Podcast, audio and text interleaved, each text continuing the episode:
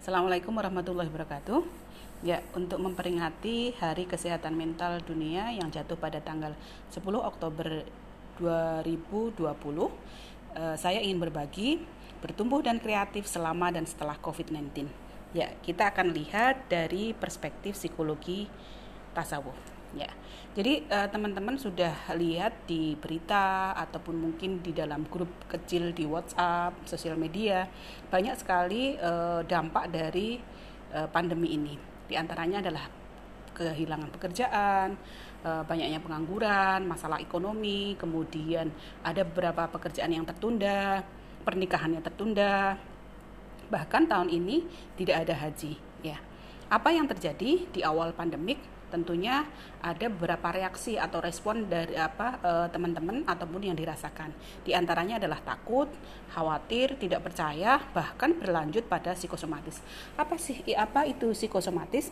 Psikosomatis biasanya ketika kita mengalami masalah-masalah psikologis gitu ya, seperti ketakutan, khawatir yang berlebihan, kita ada simptom atau ada tanda fisik yang kemudian tiba-tiba muncul. Seperti apa? Sakit perut, mual gitu ya, ingin muntah, atau terlalu sering ke belakang gitu ya, tidurnya tidak nyenyak, misalnya seperti itu.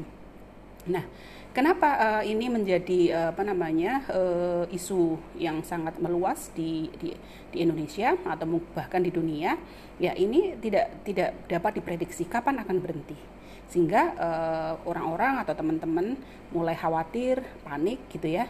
Bahkan di awal-awal itu apa yang harus dilakukan juga bingung. Tetapi ketika 14 hari awal, biasanya karena kita biasa kerja, sekolah, kuliah di luar rumah, kemudian 14 hari awal itu kita menikmati hidup di rumah.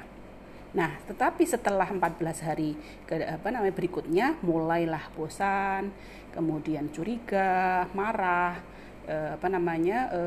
jutek gitu ya, misalnya seperti itu, bahkan curiga dengan orang yang berada di luar rumah karena kondisi tertentu.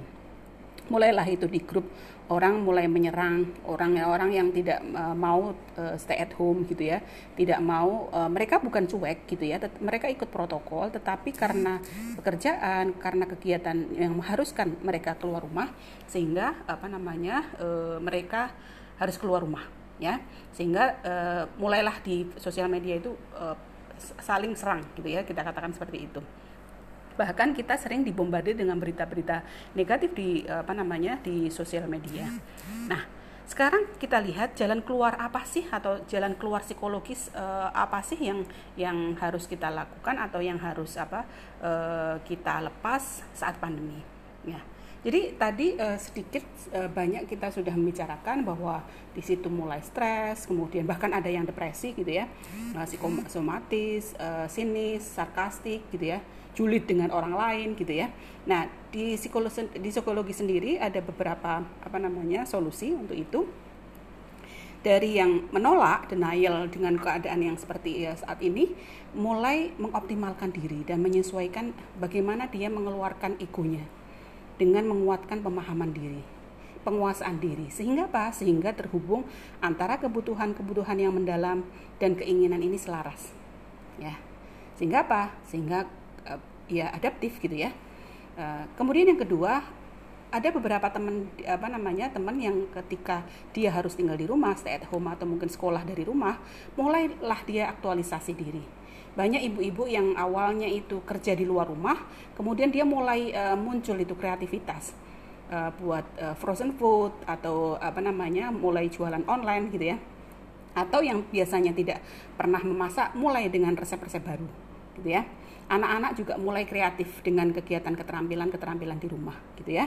Nah, akhirnya apa? Akhirnya orang sudah mulai mengasah diri. Ya, mengasah diri untuk apa? Untuk mengatasi masalahnya. Atau kita katakan mereka sudah mulai membuat satu strategi untuk menyelesaikan masalah mereka sendiri. Nah, di dalam psikologi ada namanya freedom of choice ya. Jadi kebebasan individu untuk memilih. Memilih seperti apa? Ketika ada kondisi yang tidak bisa diprediksi, akhirnya kita mulai hidup Kalau pengen bahagia ya hiduplah here and now gitu ya. Mulai menikmati apa hari ini, apa yang kita lakukan hari ini. Tidak berpikir tidak mengulang masa lalu ataupun tidak mengkhawatirkan sesuatu yang akan terjadi di masa depan. Sehingga memang freedom of choice ini adalah mengharuskan orang untuk hidup ya sekarang dan saat ini. Kemudian bagaimana sih perjumpaan self-development atau pengembangan diri ini di psikologi dengan self-developmentnya tasawuf ya. Kerangka besar psikologi tasawuf adalah Allah sebagai titik pusat. Jadi ada kesadaran ketuhanan atau God conscious menjadi pusat semua hal yang terjadi pada manusia.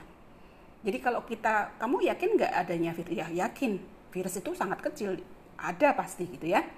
Tetapi bagaimana kita menerima kondisi yang kita katakan ini bencana bukan hanya nasional, bukan hanya di Indonesia, tetapi wabah ini ada di bahkan isu global gitu ya, seperti itu. Sehingga bagaimana kita menerima kondisi musibah atau bencana ini. Nah, bagaimana orang merespon itu? Di dalam Islam ada respon-respon yang itu yang luar biasa gitu, responnya itu seperti sabar, syukur, qanaah itu. Tapi bagaimana itu kita hadirkan di saat bencana atau di saat musibah ini. Jadi sifat sabar, syukur gitu ya, itu tidak muncul gifted ya, diberikan Allah begitu saja. Tetapi ini adalah proses yang telah diasah dalam semua hal ritual di dalam agama Islam. Maka ketika kita, sebelum kita jauh membicarakan tentang sifat-sifat tadi, jadi sebelum kita membicarakan tasawuf gitu ya, kita harus selesai dulu dengan syariat. Jadi ini syarat mutlak gitu ya, syariat harus selesai. Nah setelah itu kita akan lanjutkan. Ya. Jadi syariat yang benar dari ranah fisik dan batin akan mengantarkan pada tasawuf. Bahkan semua elemen dari rukun Islam ada nilai-nilai riyadhah. Atau kalau kita katakan ada based on practice gitu ya, exercise-nya. Jadi rukun Islam itu ada nilai-nilai yang terkandung di dalamnya. Sehingga kalau kita jalankan dengan benar akan menjadi self-development atau menjadi perkembangan diri gitu ya. Nah sekarang perjumpaan psikologi dan tasawuf dalam hidup. Jadi tasawuf sendiri adalah jalan menuju Tuhan. Bagaimana manusia mendekat dan berusaha sedekat mungkin dengan Tuhan. Begitu juga menempatkan Allah ini sebagai pusat aktivitas kehidupan, sehingga menghadirkan suasana ilahiyah di dalam diri kita untuk memperoleh ridha Allah. Psikologi sendiri adalah ilmu perilaku atau ilmu yang pelajari tentang perilaku manusia, proses mental, yang memberikan corak pada perilaku dalam hidup. Saat itu selaras gitu ya, saat proses mental itu selaras, maka kita bisa sebutkan bahwa dia sehat mental. Nah, bagaimana dengan psikologi tasawuf? Jadi psikologi tasawuf ini adalah inner journey.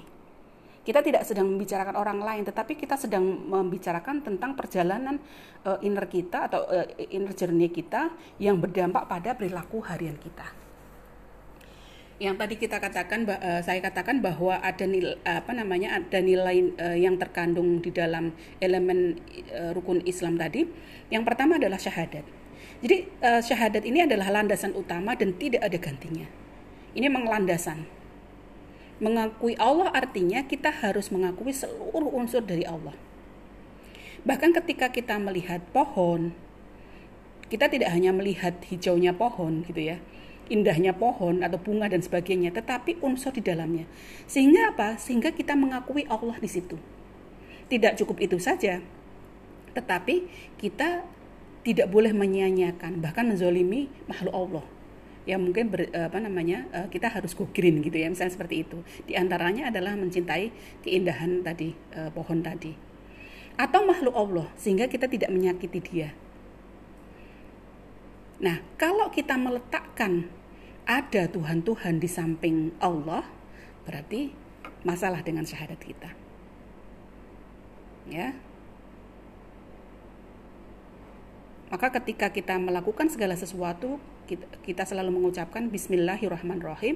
Tidak hanya sekedar lafaz saja, tetapi rasakan dengan nama Allah tadi. Memang ini menjadi inti. Allah itu sebagai inti dari semua aktivitas kita. Rasakan, kemudian resapi makna Bismillahirrahmanirrahim. Kemudian yang kedua adalah sholat. Salat ini adalah zikir, gerakan berdiri, rukuk, sujud gitu ya. Mungkin teman-teman sudah bagaimana salat itu ditegakkan dalam berbagai bentuk rukun dan syarat gitu ya, sahnya salat. Tetapi di dalamnya ada kandungan yang luar biasa berkaitan dengan sabar.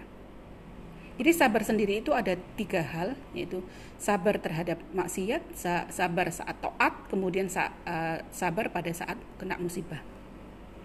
Saat azan berkumandang, bagaimana kita sabar dalam menjalankan ketaatan? Mungkin sebelumnya kita punya aktivitas, tapi kita tinggalkan, kemudian kita mendatangi sholat itu. Kemudian ketika kita didatangi atau mungkin hampir melakukan satu maksiat, kemudian kita tarik lagi, sabar untuk tidak menjalankan satu maksiat. Kemudian sabar yang biasa sekali kita lakukan adalah sabar saat bencana. Nah, ini semua nilai-nilai sabar ini terkandung di dalam sholat. Ada dua adab di dalam sholat, yaitu dohir dan batin.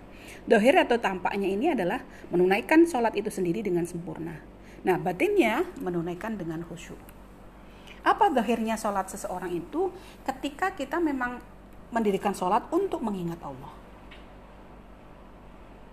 kemudian kita tidak mendatangi sholat ketika kita mabuk. Kita tidak tahu apa yang kita lakukan, ya.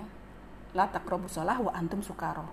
Jangan kamu mendekati sholat sedangkan kamu dalam kondisi mabuk. Artinya kita paham, kita ngerti, kita tahu niatnya untuk sholat duhur, asar, maghrib atau isya, sehingga kita paham apa yang kita sedang kita lakukan. Sehingga hakikatnya sholat menjadikan dalam semua aktivitas kehidupan itu selalu mengingat Allah di mana saja dan kapanpun, tidak lalai. Karena memang semua itu adalah sarana, kita katakan sarana ilahiyah.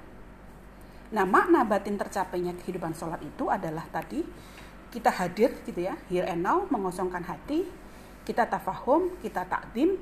Di situ ada haibah, rasa takut yang bersumber dari rasa hormat kita pada Allah gitu ya, roja, berharap, kemudian haya, rasa malu. Selanjutnya zakat dan infak. Zakat itu sendiri adalah kenapa ada zakat gitu ya di dalam rukun Islam itu? Jadi tabiat manusia itu bersifat kikir. Maka zakat infak ini adalah bagaimana kita bisa membersihkan jiwa kita dari tabiat kikir kita. Syarat lahirnya adalah niat bersegera gitu ya, mencapai haul gitu ya, kalau zakat ya, mengeluarkan sesuai dengan nas gitu ya. Kemudian biasanya kita memberikan zakat itu pada orang-orang di sekitar kita, membagi zakat itu pada golongan yang memang berhak menerima zakat itu. Kemudian selanjutnya adalah puasa. Salah satu sarana yang membuat menyimpang orang adalah syahwat perut dan kemaluan. Nah, puasa ini adalah sarana untuk melatih keduanya terkendali dan terkontrol. Saat kita berpuasa, ada hormon endorfin yang keluar, sehingga orang yang berpuasa itu merasa bahagia. Ada mood yang berubah. Bahkan ketika kita berpuasa itu akan ada percakapan batiniah atau dialog internal. Kadang-kadang ide muncul, kadang niat kebaikan niat untuk melakukan satu kebaikan muncul di saat kita berpuasa. Kenapa? Karena memang kita menjadi lebih sensitif. Muhasabah juga ada di situ. Saat kita lapar. Bahkan di dalam tasawuf sendiri ada istilah diam, ya. Seperti apa?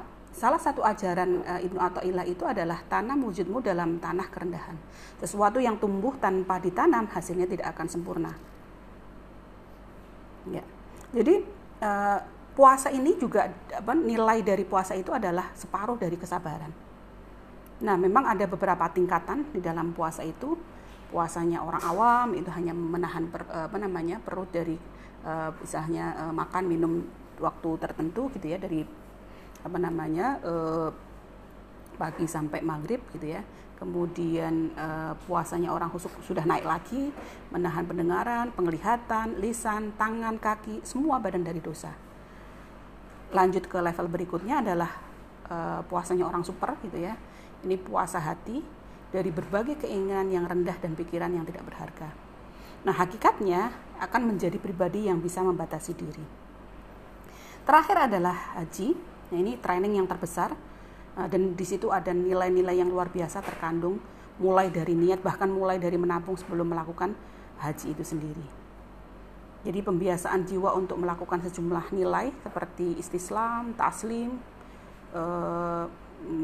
menggerakkan jerih payah dan harta di jalan Allah, ta'awun, ta'aruf gitu ya, melaksanakan syiar-syiar ubudiyah kepada Allah gitu ya. Nah, haji sendiri, nilai dari haji sendiri adalah cerminan dari kepulangan kepada Allah yang mutlak. Maka tidak heran ketika orang-orang yang sebelum berhaji, mereka menyelesaikan dulu hutang-hutang atau janji-janji yang belum terlaksana. Sehingga haji ini sebagai ibarat pulang kepada Allah menuju kesempurnaan, keindahan, kekuatan, pengetahuan, nilai, dan fakta-fakta. Nah, pandangan tasawuf Ibnu Ata'illah tentang dunia ini memang dunia itu anugerah. Sehingga ketika dunia itu anugerah, dia tidak merasakan kesulitan, yakin bahwa Allah itu sudah menanggung semua sudah menanggung semua kehidupan kita. Kita tidak mungkin akan disia-siakan. Ibarat tamu, kita akan ditempatkan sesuai dengan ketentuan Allah, sehingga tidak perlu khawatir pada kehidupan dunia ini. Ini pandangan Ibnu Ata'illah. Sedangkan pandangan tasawuf Imamul Muharram pada dunia itu sebagai suatu untuk muhasabah. Maka orang yang sangat zuhud, maka orang itu ketika di dunia ini ya perlu zuhud gitu ya, sederhana, hidup seadanya. Semua mengarah pada God conscious atau kesadaran ketuhanan. Sehingga hidup itu tidak perlu berlebihan. Kesimpulannya untuk hari ini adalah, sekarang apa pandangan kita pada pandemi ini? Apakah itu musibah, hadiah, atau anugerah? Sekarang kita kalau memandang musibah, kenapa kok kita masih memandang pandemi itu sebagai musibah? Apa masih bingung, galau, gelisah? Atau belum ada titik terang dari pandemi ini? Atau sudah mulai ada keberkahan di balik musibah? Kalau kita lihat banyak sekali hikmah-hikmah yang kita dapatkan dari stay at home. Ketika kita berhenti sejenak dari kerja di kantor, kemudian di rumah, ada sesuatu yang berubah. Komunikasi di dalam keluarga mulai berubah. Kegiatan kita mulai berubah. Yang dulunya waktu untuk keluarga sangat sedikit sekali, sekarang kita punya quality time yang luar biasa di rumah. Bahkan kita bisa topo di rumah, diam, muhasabah di rumah. Yang awalnya rumah itu hanya untuk singgah di malam hari, kita sudah mulai menemukan sesuatu yang berbeda. Maka self-development psikologi tasawuf ini meningkatkan kualitas tumbuh, mulai berbagi nasihat. Menggeser tadi yang awalnya itu musibah menjadi nikmat dan berkah. Nah, sekarang tinggal bagaimana kita memfokuskan diri untuk melihat musibah ini. Apakah masih di pusaran musibah saja, ataukah musibah ini sudah menjadi pusaran hadiah dan anugerah dari Allah? Saya kira cukup. Assalamualaikum warahmatullahi wabarakatuh.